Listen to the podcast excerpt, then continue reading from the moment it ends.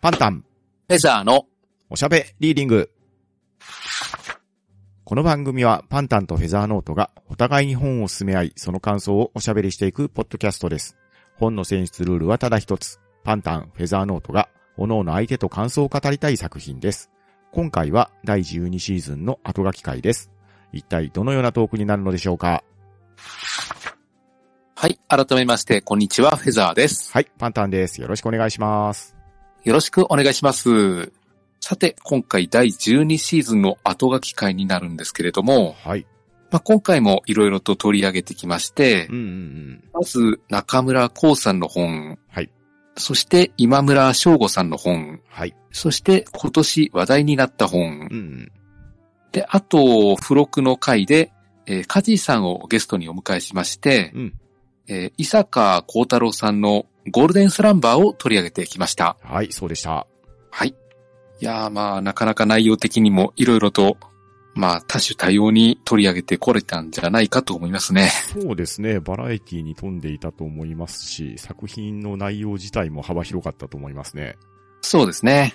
さて、えー今回後書き会なんで、はいまあ、いつもの通り、印象に残った人物と、あと、印象に残った場面などをちょっとお話ししてみようと思うんですけれど、はいはい。ちょっとまず私からまたお話しさせていただくんですけれど、はい、お願いします。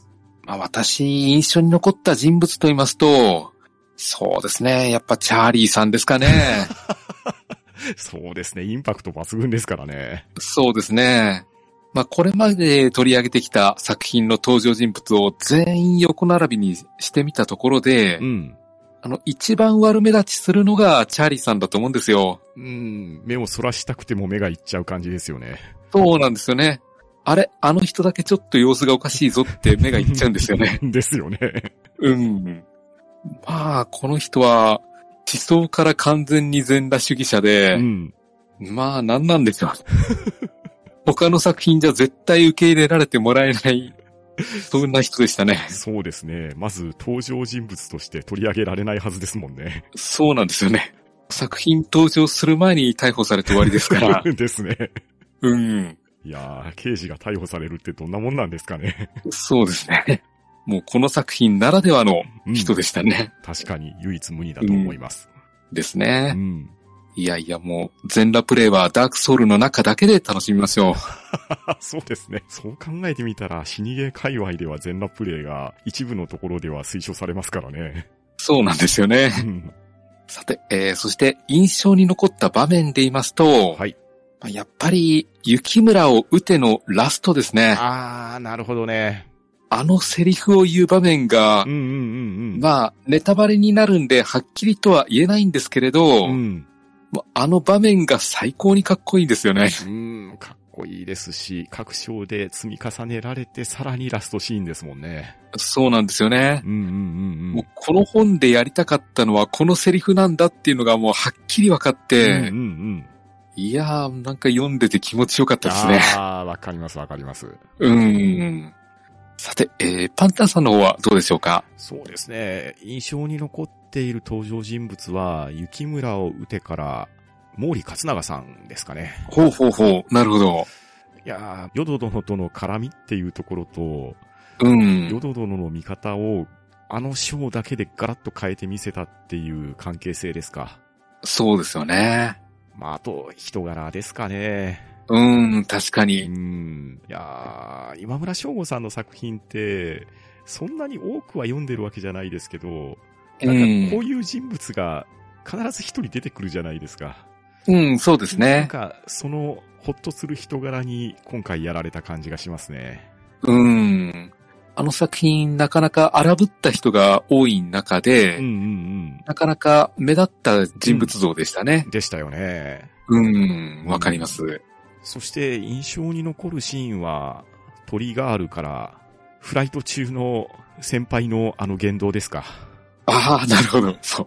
あれが全部、外に筒抜けだったってのがわかります ね。面白いですよね。もうね、なんか、目に浮かぶんですよね。うん。で、それをさらっと返してしまう鳥山さんの対応ですか。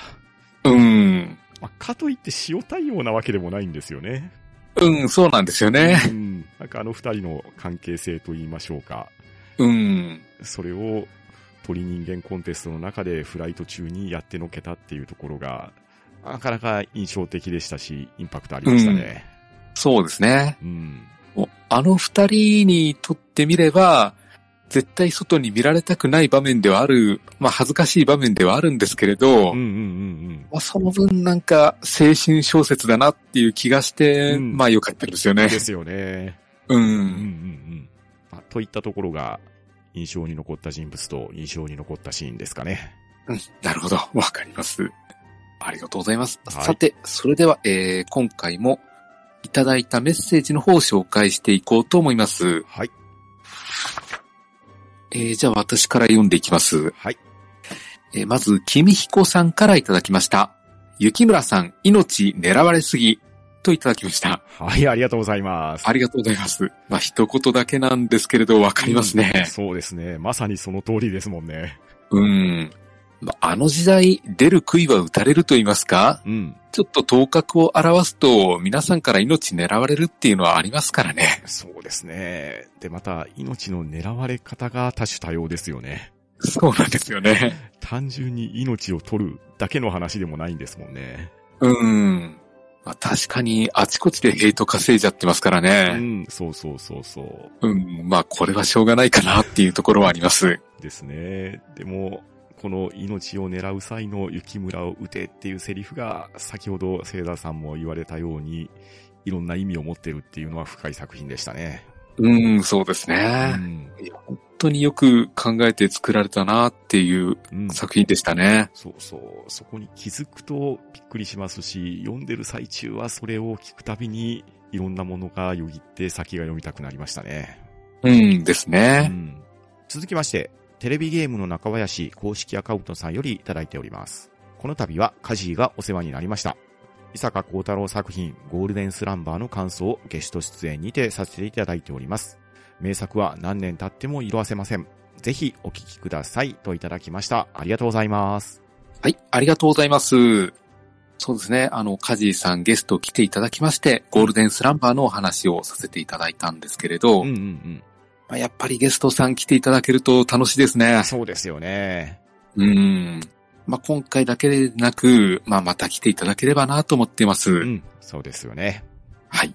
そして今回テレビゲームの中林公式アカウントさんからハッシュタグツイートいただいているんですけれど、ええゲストに来ていただいたカジーさんがされています、ポッドキャスト番組、テレビゲームの中林。配信の中でも番宣していただきましたが、2週間をかけて一つのゲームをプレイして、そしてその感想を配信しているゲーム系ポッドキャストですが、僕も毎回楽しみに聞いておりますし、また、カジーさんと共にタスさんも相棒として、ポッドキャストを配信されておりますので、この二人の軽妙なトークと、また二人のプレイっぷりっていうのも、ツイッターをフォローしていると、プレイ模様を配信されたりもしておりますので、うん。そういうところからも楽しいお人柄も読み取れますし、またね、二人の息の合ったトークがすごく楽しい番組ですので、もしよろしければ、こちらのテレビゲームの中林の方もよろしくお願いしたいと思います。はい。よろしくお願いします。えーそして、そのカジーさんからもメッセージいただきました。えーご縁をいただき、大好きな作品、ゴールデンスランバーの感想をお話しさせていただきました。本年の私のポッドキャスト一発目は、初の書籍レビューとなりました。といただきました。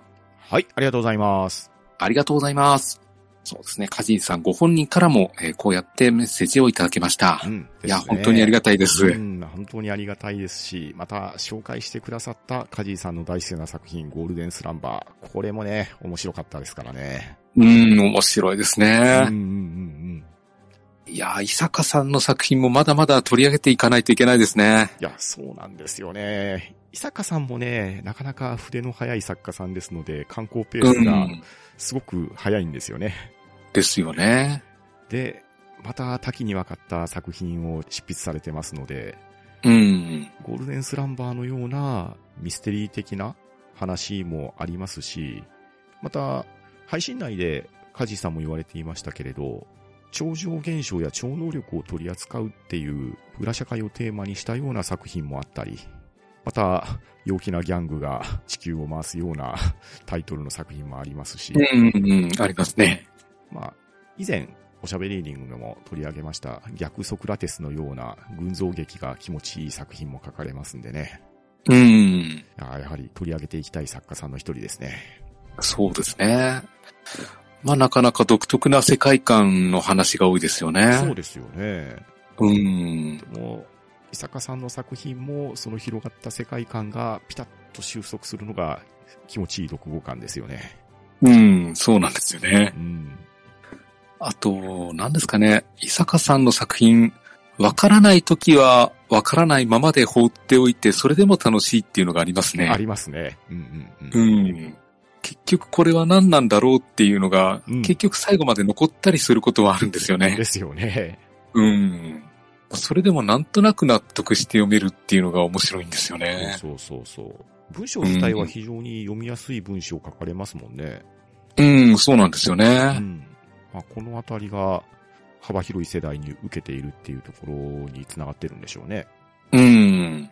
と、伊坂作品ももうちょっと取り上げていかないといけないですね。うーん、本当に話したい本はたくさん頭に浮かびますもんね。うん、そうなんですよね。はい、ということで、えー、カジーさん、ありがとうございました。はい、ありがとうございました。ということで、以上で今シーズンでいただいたメッセージの紹介を終わります。はい、ありがとうございます。ありがとうございます。えー、それでは、次回から第13シーズンが始まります。引はい、き続きのご愛顧をいただければと思います。はい、よろしくお願いします。よろしくお願いします。えー番組へのご意見ご感想は、ツイッターハッシュタグ聴読か、gmail おしゃべりーディングアットマーク gmail.com、もしくは、ポッドキャストエピソードの詳細より、Google フォームへの投稿をお待ちしております。えーそして、この番組では皆様からおすすめの作品や作家さんなどを募集しております。